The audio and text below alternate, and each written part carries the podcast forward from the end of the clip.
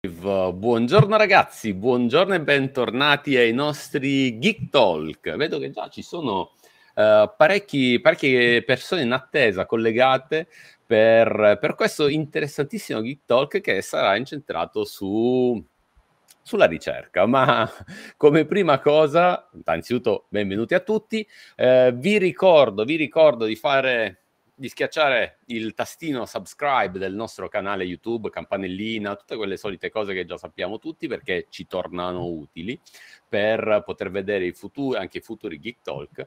Eh, oggi, oggi abbiamo come graditissimo ospite Riccardo Verardi. Ciao Riccardo. Ciao, buonasera. Buonasera a te. Innanzitutto, grazie mille per aver accettato il nostro invito. È veramente un piacere averti qui e direttamente da, dal Palo, da Menlo Park in California, dal, uh, dalla Stanford University. Ma lascio dire a te il nome esatto del laboratorio dove, dove lavori. Sì, Come sì, Stan- è, è, Slack uh, National Accelerator Laboratory. ok. Che prima si chiamava Stanford Linear Accelerator Center. Ok, ok, interessante. Questa è, è una, cioè, eh, st- quando c'è Stanford nella parola è sempre bello, cioè, è, è, affascinante. Uh, io voglio ricordare una cosa, Riccardo. Um, Riccardo Verardi, lo dico per esteso, nome e cognome, perché? Perché il nostro Geek Talk poi diventa un audio, diventa l'audio sui vari canali podcast, andremo su Spotify, andremo su uh, Google Podcast, Apple Podcast e così via, e per avere il link a tutti i canali podcast che eh, streamiamo, compreso ovviamente quello di YouTube, extraordi.com slash podcast, quindi per chi volesse, chi non ricorda il link, basta andare su extraordi.com slash podcast.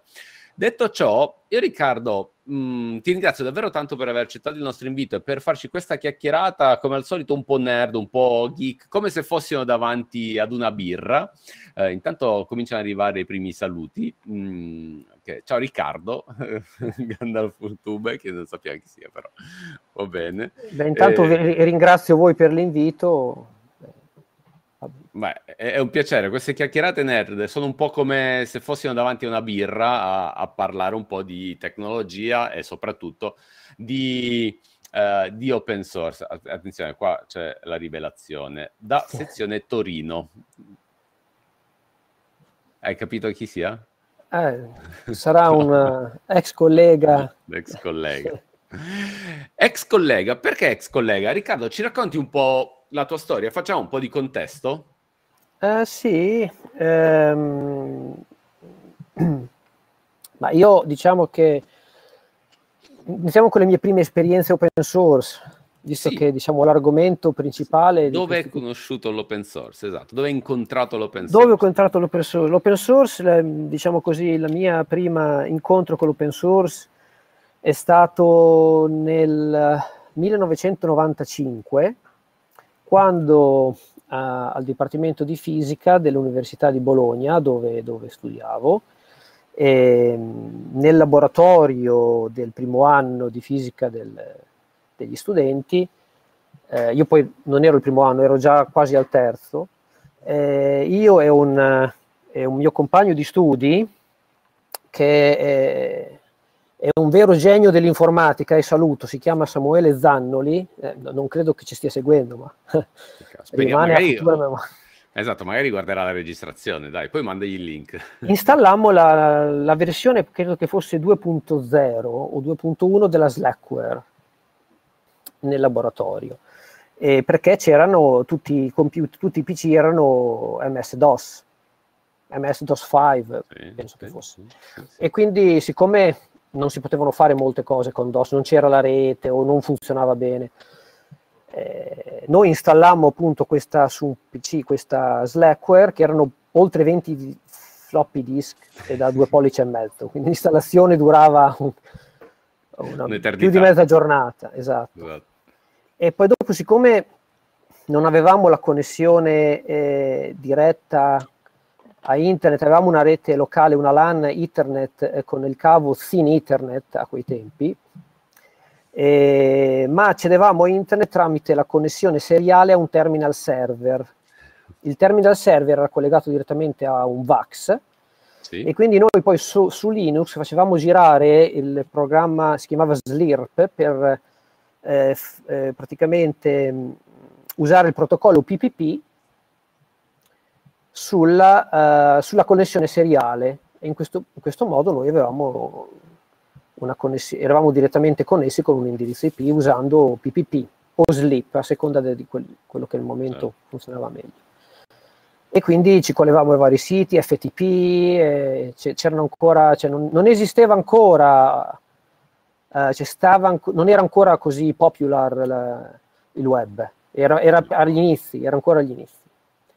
E infatti installammo la prima versione di Mosaic su una, un VAX, una, una workstation VAX. Mosaic, che ricordi. Quindi poi da lì, diciamo sì. così, le esperienze con, con Linux Slackware, eh, anche perché non c'erano molte altre distribuzioni disponibili, la Slackware era la migliore distribuzione in quel periodo. E devo dire che purtroppo dopo, insomma, dopo qualche anno, due anni, ho abbandonato però Linux e per diversi anni l'ho abbandonato perché sono passato al mondo open source, dei sistemi operativi open source ehm, BSD. E questo è stato, è stato diciamo così, triggerato dal fatto che eh, poi installammo altri PC no? con Linux, quasi subito poi sono passato a Red Hat. Dopo, dopo, un anno e mezzo, due, passai a Red Hat, ma diciamo così per po- problemi di vulnerabilità al kernel Linux, eh, qualche hacker ci bucò la macchina. Niente, io passai a FreeBSD, devo dire, que- lo, lo, devo dire questa cosa. E poi dopo BSD, il mondo BSD è stato sempre eh, quello a cui sono stato sempre più legato.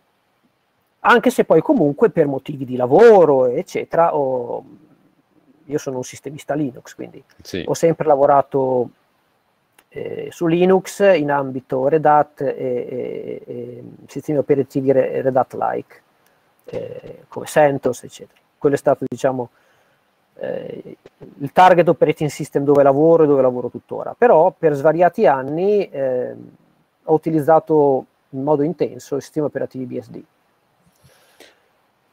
Sì, ma eh, dopo quel periodo, i tuoi trascorsi... Niente, eh... dopodiché io sono stato assunto all'Istituto, all'Istituto Nazionale di Fisica Nucleare. Dove ci siamo conosciuti? Dove ci siamo conosciuti, prima ho lavorato a Firenze per cinque anni, dove lì ho installato FreeBSD dappertutto per erogare servizi importanti, la posta elettronica, servizi, servizi web, eh, la Certification Authority.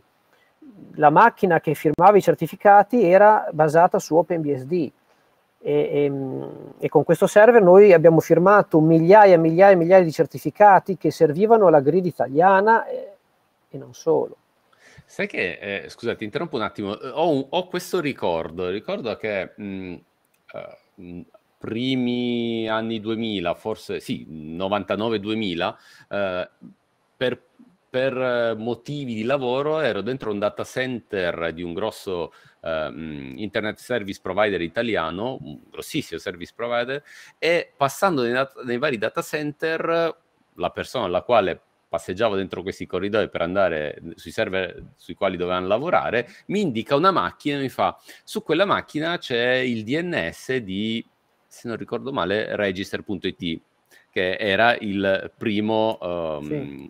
register per numero di domini in italiano. Mi diceva, quel DNS è tutto su FreeBSD, cioè quella macchina è su FreeBSD. Certo, sì, sì, sì. Poi io ho avuto la fortuna, quando incominciai a lavorare a Firenze, di avere il mio capo, anche lui molto appassionato di quei sistemi e che mi consentì appunto di, eh, lo saluto anzi Roberto Cecchini che è, diciamo, è stato il mio primo capo di NFN ed è una persona da cui ho imparato molto, ho imparato come lavorare bene da lui, quindi lo ringrazio. Eh, Riccardo, questa, questa cosa che hai appena detto è importantissima, avere un mentore è fondamentale nel, nel percorso di un professionista, in qualunque aspetto, ovviamente un, un tecnico a maggior ragione, quindi una, una, persona appassionata di tecnologia che poi ne fa anche un lavoro, ha bisogno di mentori. Io, anch'io ho avuto la fortuna uh, di incontrare delle persone che mi hanno dato moltissimo, eh, esattamente come, come appena detto, mi hanno insegnato a, a pensare out of the box, pensare nel modo certo. giusto e, e, pensare anche in modo metodico. Perché poi questa cosa rimane negli anni, uno cambia lavoro, ma esatto, eh, le metodologie e l'approccio è... Verissimo, bellissimo. E, e, e, io sono uh, molto riconoscente alle persone che mi hanno insegnato a lavorare, una cosa che ritengo bellissima. Quindi eh, eh, concordo sul, tuo, sul sottolineare il tuo ringraziamento e il tuo saluto. Ecco. Dopodiché, dopo aver lavorato per cinque anni alla sezione di Firenze, dove appunto ho, ho, ho costruito quelli che sono stati i fondamenti e, e, e le mie attività riguardanti la cyber security, tutti all'INFN mi conoscono per quello che riguarda la cyber security e a Firenze è stato dove ho, ho posto le basi di, questo, di, questa, di, questa, attività.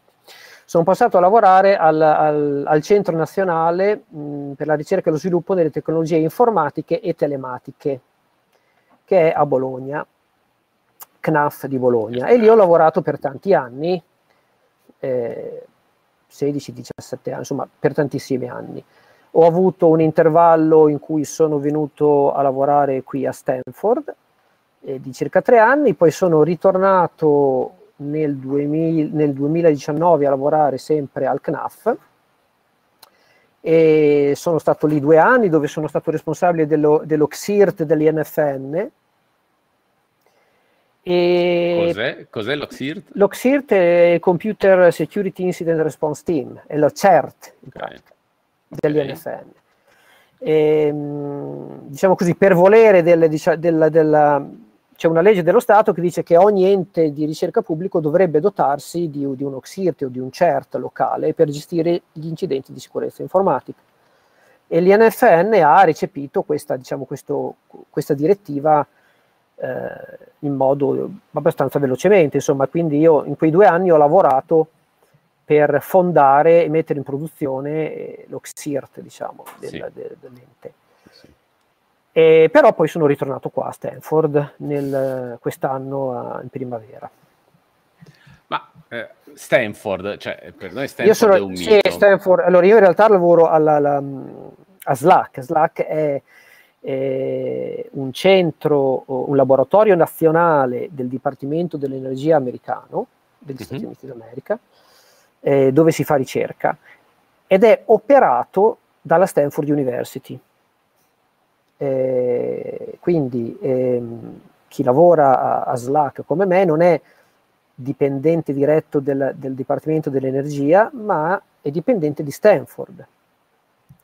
E, però lavoriamo per il DOE, insomma, il Dipartimento dell'Energia, perché eh, Slack è eh, un laboratorio nazionale dove si fa ricerca.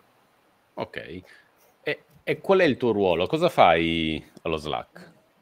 Dunque, io ho, al momento eh, sono responsabile della rete e dei servizi core di quello che è il nuovo data center scientifico eh, all'interno di un di- directorate, di una struttura che si chiama TID, Technology and Innovation Direct- Directorate.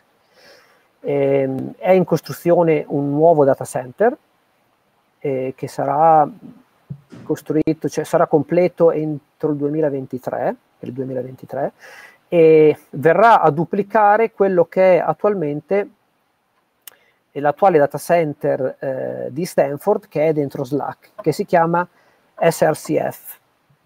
Mm-hmm. Eh, in questo data center eh, sono ospitati i vari eh, computing element di Stanford, cioè tutto il, il, il data center scientifico di Stanford, okay. dove Stanford stesso fa ricerca eh, e hanno il loro eh, supercomputer, si chiama Sherlock, e, una piccola parte di questo data center attuale è eh, una parte, diciamo, ehm, è stata assegnata a, a Slack e con il nuovo data center che verrà costruito saranno molte di più le risorse assegnate.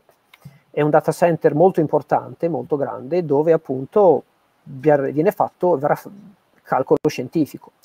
Calcolo scientifico relativo agli esperimenti che vengono condotti qua a, a Slack. Gli esperimenti che al momento e in futuro eh, esist- diciamo, vengono, vengono, operati qui sono eh, esperimenti relativi alla fisica, alla free, elect- uh, free electron laser. Mm-hmm. in particolare qui abbiamo una macchina a, a SLAC molto potente, che tra l'altro è uno degli esperimenti più importanti del DOE, che si chiama LCLS, eh, Lina Coherent Light Source. Sì. E, ehm, e, questo è uno dei, diciamo così, fino a poco tempo fa era mh, ehm, l'unica facility di questo tipo esistente al mondo. Eh, dopodiché ne è stata costruita un'altra mh, analoga a, a, a Daisy in, in Germania. Uh-huh. Eh, comunque quello che facciamo qua praticamente è, è un tipo di, di, di, fisica che non è più la fisica classica che faceva Slack, eh, cioè fisica delle alte energie, che è quello poi che si fa al CERN e che viene ancora fatto al CERN.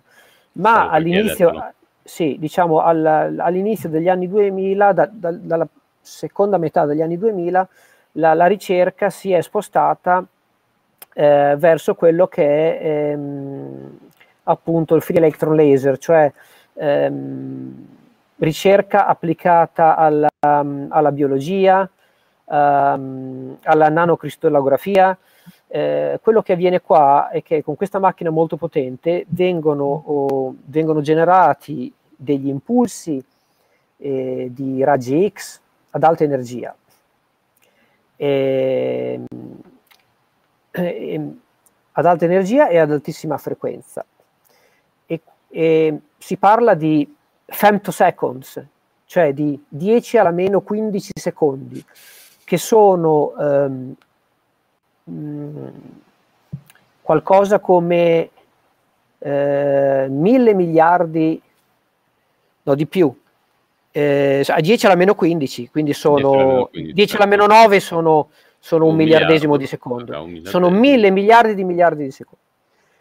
E quindi questi, questi impulsi di, di, di, raggi X alta energia eh, uh-huh. vengono convogliati su, delle, su, delle, ehm, su, del materiale da studiare, che possono essere delle nano, nanoparticelle, eh, delle mm, proteine cristallizzate, possono essere dei materiali di altro tipo. E dall'analisi della, de, della diffrazione eh, di, di, questi raggi X su questo materiale viene ricostruito quello che è l'immagine del, del, eh, della struttura molecolare e atomica del, dell'oggetto che vogliamo studiare. Quindi scattando queste, sono proprio come fossero delle fotografie a distanza di pochi femtosecondi, possono essere analizzate, si possono vedere quelle che sono eh, le reazioni chimiche mentre avvengono, cioè si riescono a fotografare ehm,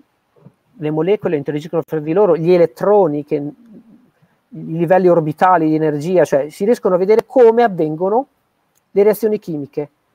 E, e c'è, c'è, bisogno di una grandissima potenza di calcolo per elaborare i dati. I dati sono notevole, la quantità di dati da elaborare è notevole. Abbiamo diversi tipi di storage dove noi copiamo questi dati. C'è una, una parte di storage che è quella, diciamo così, quasi in tempo reale, dove i dati vengono, vengono spostati dopo la prima fase che si chiama data reduction pipeline.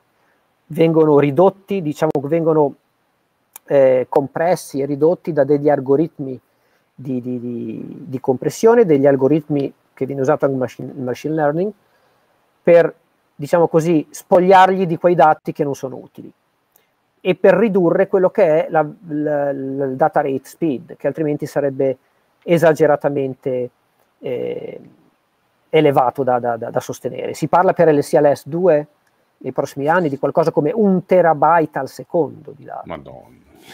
Questo viene ridotto poi a 100 gigabyte al secondo, che comunque sono tanti.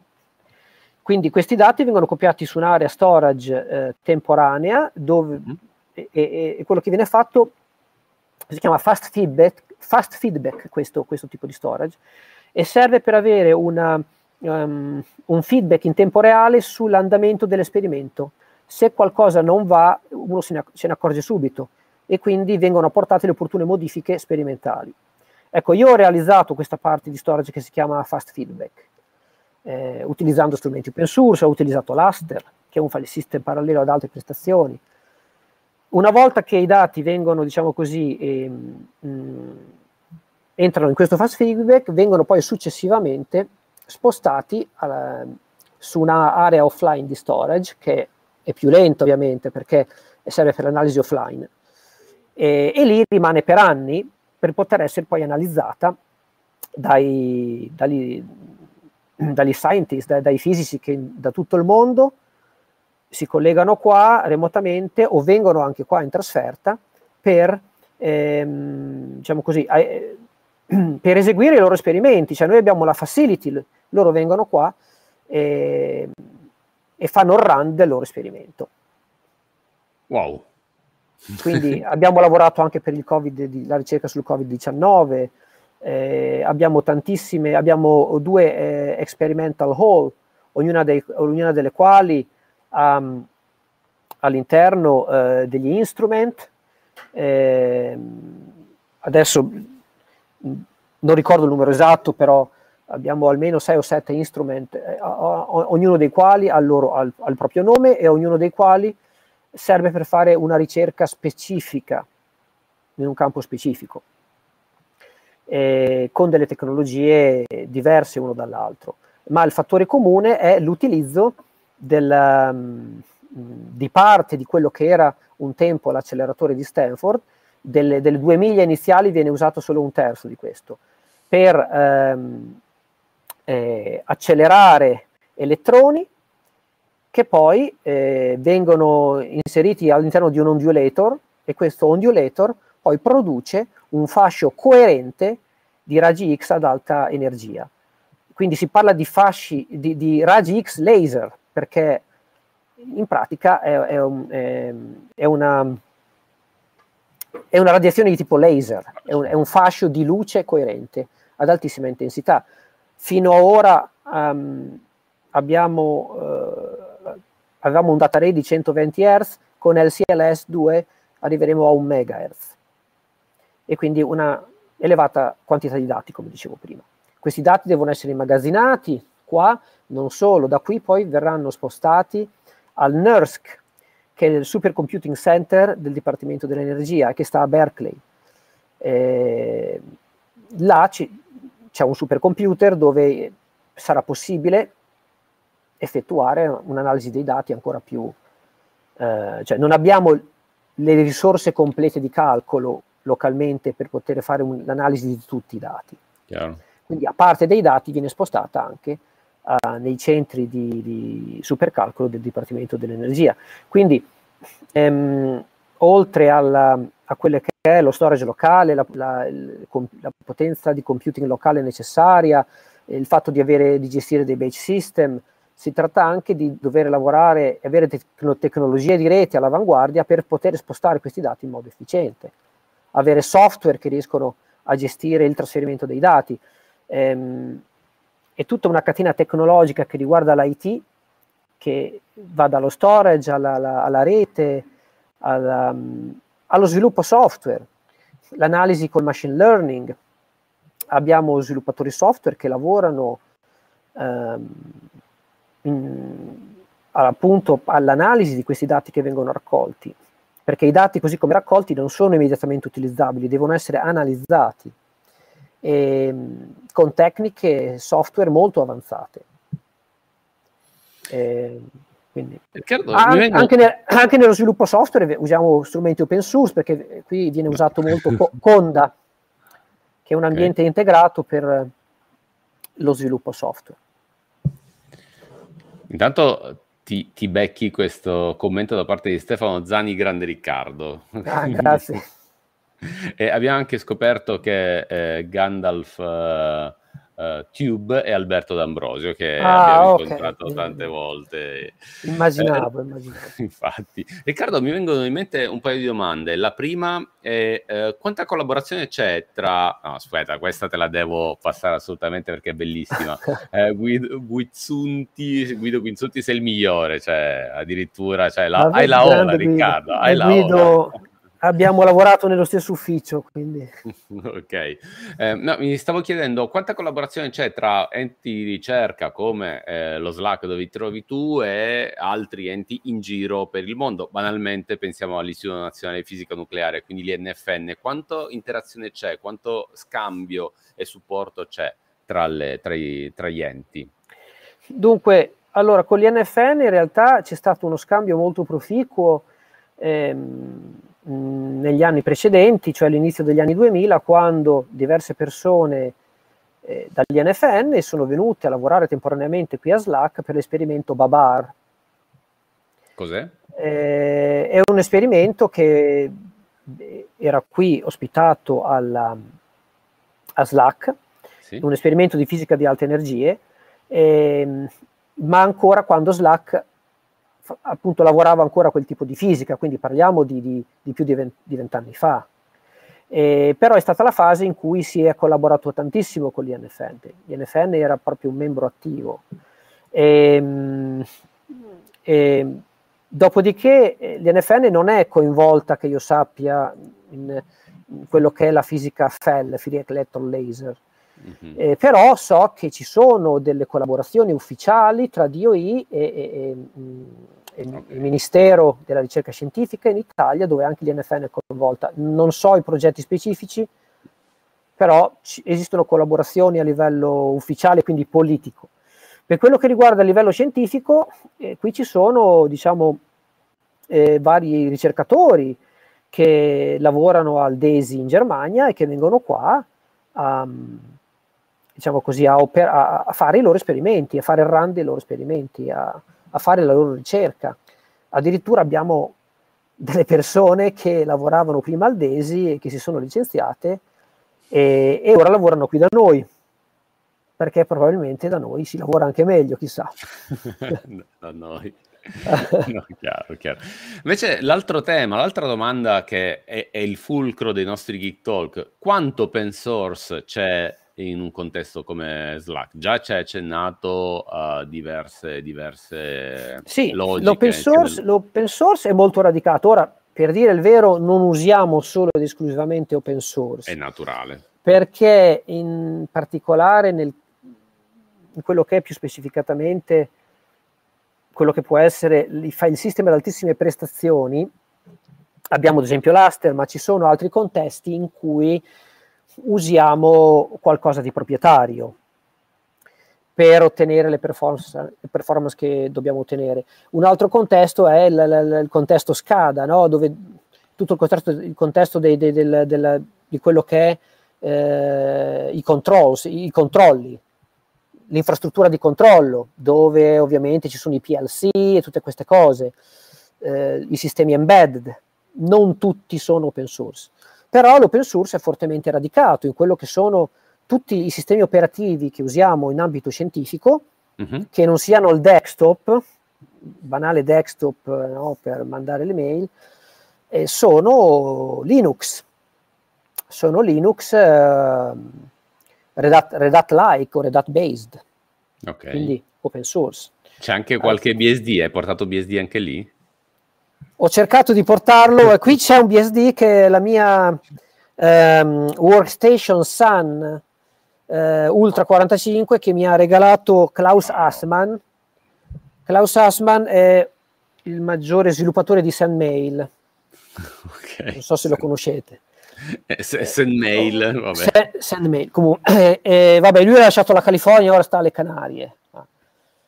Eh, comunque sì, ce l'ho, ce l'ho qui con me. No, okay. non, non, usiamo molto BSD qui. No, era curiosità. Ma non è detto che in futuro non sia così. chiaro, chiaro. Um, Riccardo, uh, innanzitutto, mentre, mentre raccontavi, mi è, mi è venuto in mente qualche flashback di quando ci siamo conosciuti. Noi ci siamo conosciuti più di dieci anni fa, credo. Eh, eh, di più di dieci, penso 15. 15 anni fa, sì, sì, in aula. No, abbiamo fatto diversi corsi, uno sul cloud, cioè tu hai tenuto a me diversi corsi, sì, anche uno sul cloud, mi sembra, Frascati. Sì, esatto. Senti, a, a proposito di questo, um, open source, ok, microservizi Linux container o certo. logiche cloud-based Scusa un attimo, eh, questa, questa, la devo leggere. Giuseppe Ciunis ci scrive: Anch'io come target trasferirmi alle Canarie. Giuseppe, andiamo tutti così. Adesso è uscito un film bellissimo, devo andare al cinema a vederlo. Eh, mi sa Riccardo, tu farai un po' fatica, che è eh, quella del milanese imbrutito, mollo tutto e apro un ciringhito. Vabbè, battute a parte. Scusa Riccardo, stavi dicendo?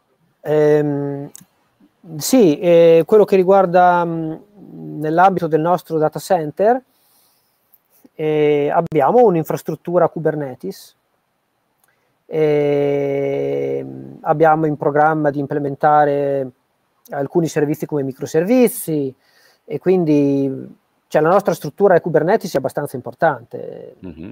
gestisce una quantità di dati importanti, quindi certo abbiamo, utilizziamo Kubernetes, Docker, eh, eccetera. Ok, no, questo è, è, un, è, un, tema molto caldo in questo momento, cioè a, a prescindere poi, dal... Ho parlato solo di LCLS perché era l'esperimento cui ho lavorato per molto tempo, ma certo. abbiamo altri esperimenti importanti eh, qui a Slack. Uno è il Vera Rubin Telescope, eh, okay. che prima si chiamava LSST, mm-hmm. Large Survey, eh, è, è, diciamo, è il telescopio ottico più grande del mondo, che si trova in Cile, e la, mm, la digital camera per fotografare cioè, il cielo di notte è, è stata ehm, creata qui a Slack ed è 3.2 gigap- gigapixel. Wow. Wow. Ed è in Cina. È un, la- un, Large Survey Telescope, quindi questo telescopio verrà utilizzato eh, per fotografare quello che è il Deep Universe, e quindi uno degli scopi per cui verrà utilizzato è quello di vede, riuscire a capire qualcosa di più anche sulla dark energy e la dark matter. È un esperimento molto importante e, e qua a Slack ehm, avremo tutta l'analisi de, dei dati offline, quindi i dati verranno trasferiti qua. E il data center che stiamo costruendo adesso è in costruzione anche per gestire eh, ed elaborare i dati del, del Vera Rubin Telescope. Mm-hmm. Ci sono anche che... altri esperimenti, diciamo, non... comunque ci sono molti esperimenti che qua eh, ospitati a Slack. Da profano immaginavo che per fare questo tipo di analisi eh, fosse necessario utilizzare telescopi fuori orbita, quindi fuori dal... Eh, cioè, no, no, non sul, sulla Terra, perché l'atmosfera in ogni caso potrebbe essere un, un, minimo filtrante. L'atmosfera fa un po' di flattle blurring, sì, ma ci sono delle tecniche moderne che consentono comunque di essere molto competitivi senza dover avere un telescopio Hubble.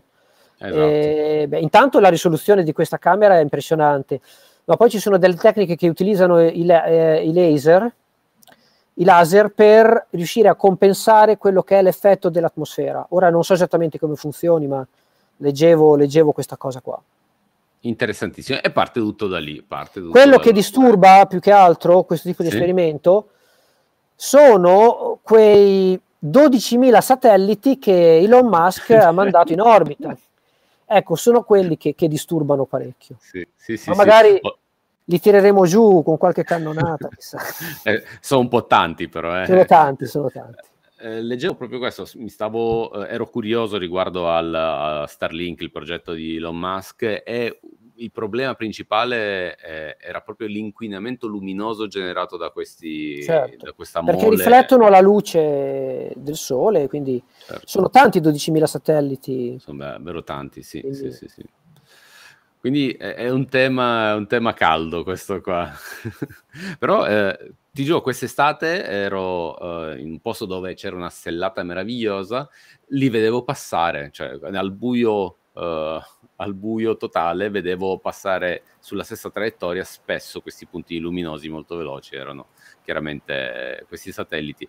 Giuseppe ci dice, li hanno dovuti dipingere di scuro, questo è vero, eh, ho letto anche questa cosa, però non basta perché comunque sono, mh, riflettono no, della luce. Anche perché, sì, anche perché mi sembra di aver capito che sono abbastanza vicini sì. eh, nella sì, loro sì. orbita, quindi disturbano di più di quelli che sono a distanza più elevata da, dalla Terra.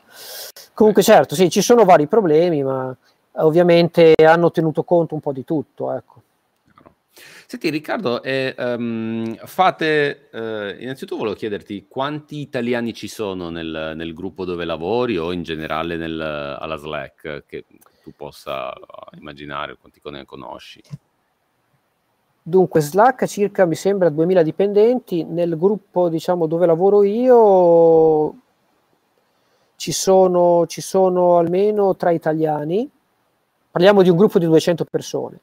A Slack ci sono altri italiani, comunque diciamo che c'è, non è una percentuale cospicua, però gli italiani ci sono. Ecco.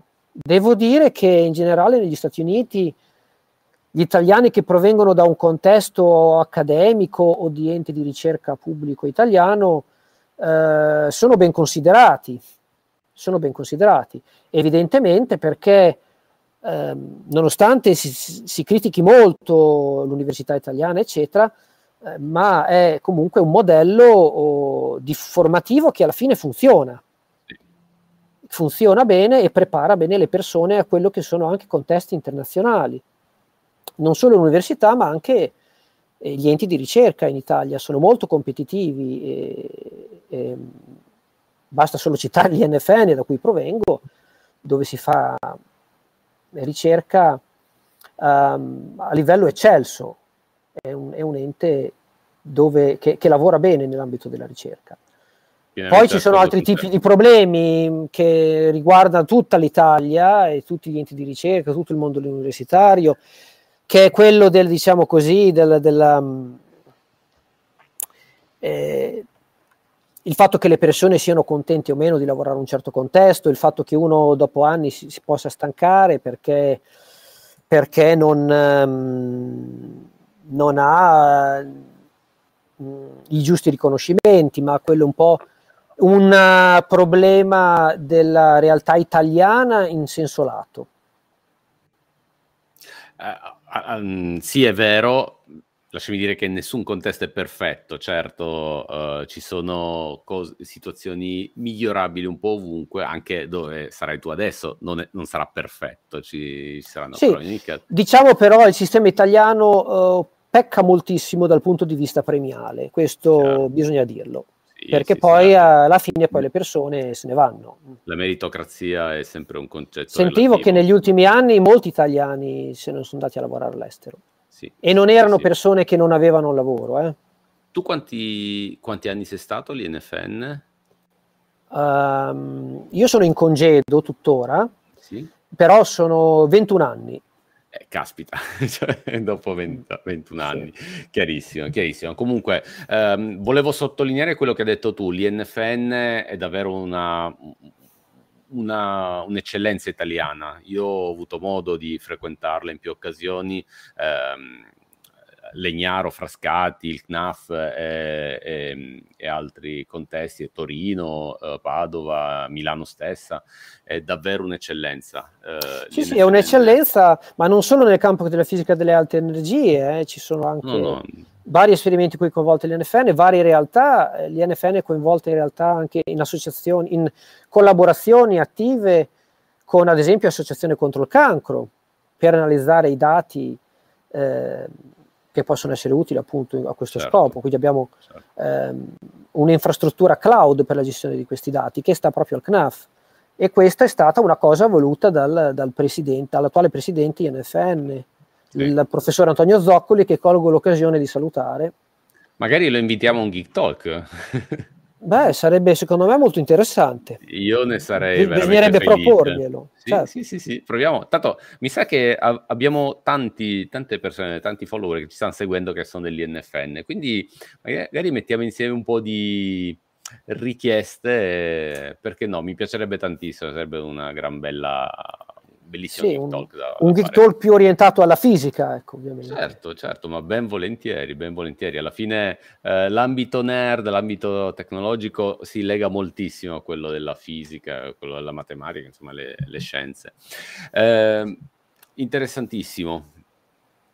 Eh, nel frattempo c'è il mio figlio che gira qui intorno, scusate. um, bene, Riccardo, um, cosa... Uh, mi ha distratto, avevo un'altra domanda da farti. Uh, questo, quello che ci hai raccontato è davvero interessante. Ci, mi piace davvero tanto oh, il contesto, l'open source, la ricerca e tutto ciò che ci hai descritto nel, non solo nel, allo Slack dove sei adesso, ma diciamo il percorso che, che ti ha portato a essere lì oggi. Certo, adesso una cosa appunto che volevo sottolineare, l'utilizzo di questi eh, diciamo dell'open source che abbiamo qua, eh, ormai noi qui stiamo andando verso, stiamo in, addirittura d'arrivo verso un contesto che è quello exascale, per la quantità di dati eh, che eh, gestiamo ed elaboriamo. Quindi eh certo, certo, stiamo immagino. entrando in questo contesto e stiamo lavorando per ultimare, portare a termine le infrastrutture per, per gestire per portare avanti l'exascale computing. Abbiamo anche tantissime GPU per il calcolo, non solo core, non solo migliaia di core, ma migliaia di GPU. Immagino, pazzesco, spettacolare. Eh, cioè, parliamo di exascale, exabyte, open source, simulazione, parliamo di più, più big data di così non si può. Esatto. Riccardo, ehm, interessantissimo. Ci hai illuminato su una serie di passaggi che, mm, che io personalmente eh, non conoscevo così, non avevo una chiara idea e, e, questo ci dà un grande orgoglio, dà un grande orgoglio lato, lato uh, formazione italiana, quindi il, per, uh, diciamo l'ambiente universitario, l'ambiente ricerca italiano, che, che, si fa valere anche in, nei più importanti contesti, eh, valere, ci dà, dà, soddisfazione a noi che ci siamo conosciuti, abbiamo fatto divulgazione, con, condivisione o per lavoro o per altro e comunque eh, è stato utile per eh, contribuire a tutto ciò e quindi cosa dire, ti ringrazio per, per quello che ci hai raccontato. Grazie a voi per l'invito e per la possibilità di divulgare eh, a, a, più ampio spettro e a, a, altre persone quello che sono le attività che facciamo qui e, e quello che è la realtà scientifica al di fuori de, de, del contesto nazionale italiano e, ed europeo. Riccardo, eh, eh, capiti dalle parti, da, dalle nostre parti prossimamente per farci una birra di persona o dovremmo venire noi a trovarti a Stanford?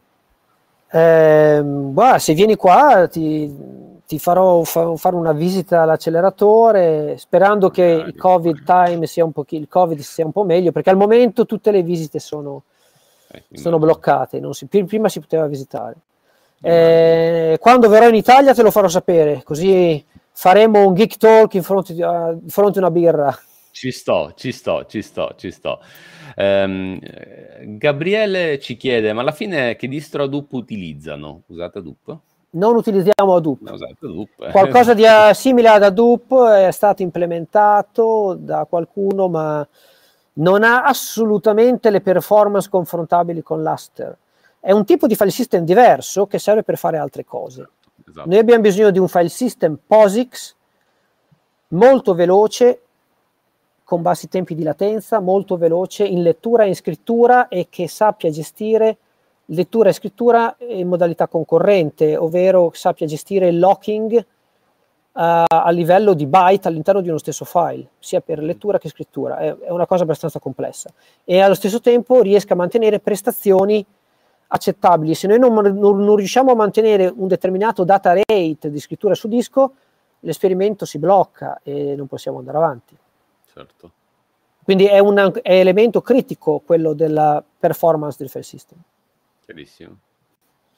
Uh, avevo incontrato in passato delle necessità di performance su un file system scalabile eh, ed era stato messo a confronto uh, uh, l'assere con, con, altri file system, in, anche in quel caso fu, fu schiacciante la, la, performance e quindi fu utilizzato questo file system. Aspetta un attimo che c'è una domanda. Oltre all'utilizzo di software open source, usate anche eh, pratiche agile condividendo il codice che sviluppate? Dunque, co- noi abbiamo un repository Git interno, ehm, non credo che tutto il codice sia, sia, condiviso pubblicamente, ci sono parti di codici che sono condivise e che magari sono riutilizzate anche da altri in altri contesti. Mm, però non, allora io, io, non sono uno sviluppatore, non lavoro nell'ambito dello sviluppo software, eh, sviluppo quello che, so, che limitatamente all'ambito sistemistico, ma per lo sviluppo software nell'ambito scientifico non, non, so dare una risposta certa quanto sia condiviso il software che viene eh, scritto qua, perché comunque è un software molto specifico che serve per analizzare quelle che sono eh, i requirement di quello specifico esperimento, cioè è, è fatto per quello specifico esperimento, quindi ehm, non so quanto di questo venga um, divulgato o, o pubblicato al, al, di fuori. Ci sono comunque delle regole ben precise prima di divulgare qualcosa al di fuori del contesto del trattamento dell'energia. Ehm, ci sono delle regole da seguire, quindi eh, prima di pubblicare all'esterno deve, deve, deve passare una, un, dei controlli, diciamo, de, de, deve, essere, deve attenersi a delle regole. Checklist da smarcare. Chiaro. Ottimo, Riccardo, io siamo arrivati, come sempre quando i nostri Geek Talk sono interessanti e piacevoli, eh, si arriva a, in un attimo a, ai 45 minuti, ai 50 minuti e poi dobbiamo, uh, dobbiamo necessariamente andare verso la chiusura, se no uh, diventa sequestro sì. di persone. Niente, io ehm, volevo ringraziare tutti quelli che poi mi hanno mandato, vedo dei messaggi qua nella chat, ma ovviamente stavo parlando e mi scuso, non, non, non sono riuscito a rispondere alle persone, ma saluto tutti e ringrazio tutti. Eh, delle domande, insomma dei saluti che mi hanno mandato e ringrazio voi per l'opportunità di questo Geek Talk. Grazie a te davvero, è stato un enorme piacere averti con noi. Uh, ci vediamo presto di persona, si spera, o ci rivedremo per un secondo Geek Talk da fare prossime, nei prossimi mesi. Unica cosa, posso consentire di usare gli strumenti di divulgazione eh, moderni, no? come YouTube. Volevo salutare mio figlio che è in Italia. Ciao Remo, fai il bravo, fai i compiti. Sottolineo, fai il bravo, fai i compiti. Lo dico anche a mio figlio, fai il bravo, fai i compiti. Quindi... Ottimo. Riccardo, un abbraccio, grazie. Ciao, Ciao a tutti. tutti. Ciao. Ciao a tutti. Ciao.